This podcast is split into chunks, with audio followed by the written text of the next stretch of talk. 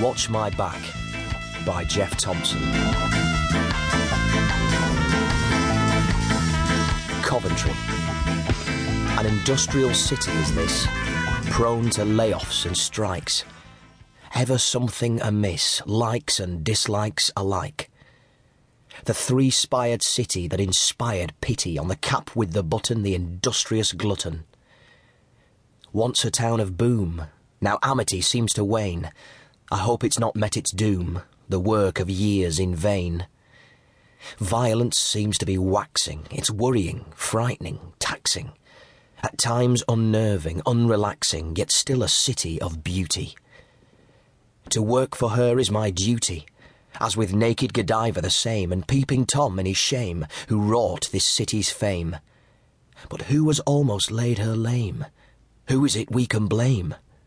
Nobody is his name. Our city is not getting smaller.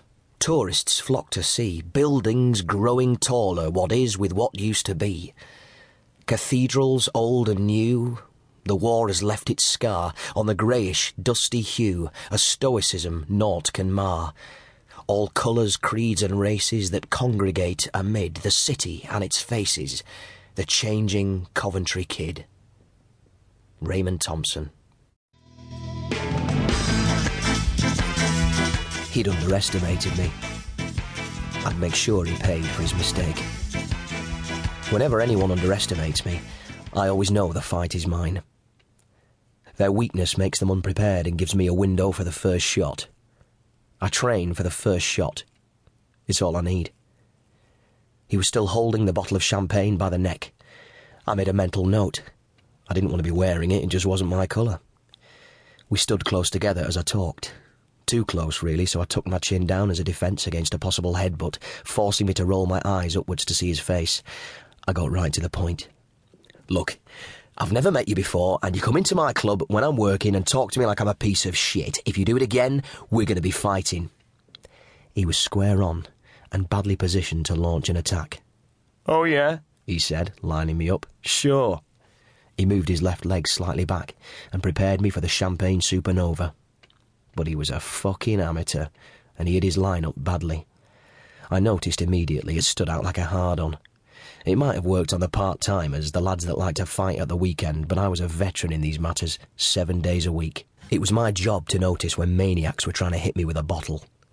I had maybe two seconds in which to make my move before he made his. No decisions to be made. Too late for that. Hesitation is the biggest killer in nightclub fighting. The decision had been made for me ten minutes earlier when he told me that I sucked cocks. It was just a matter of putting my game plan into action. Not too detailed a plan, no complications, no equations, no grapple with morality or peer pressure, just bang him, that's it.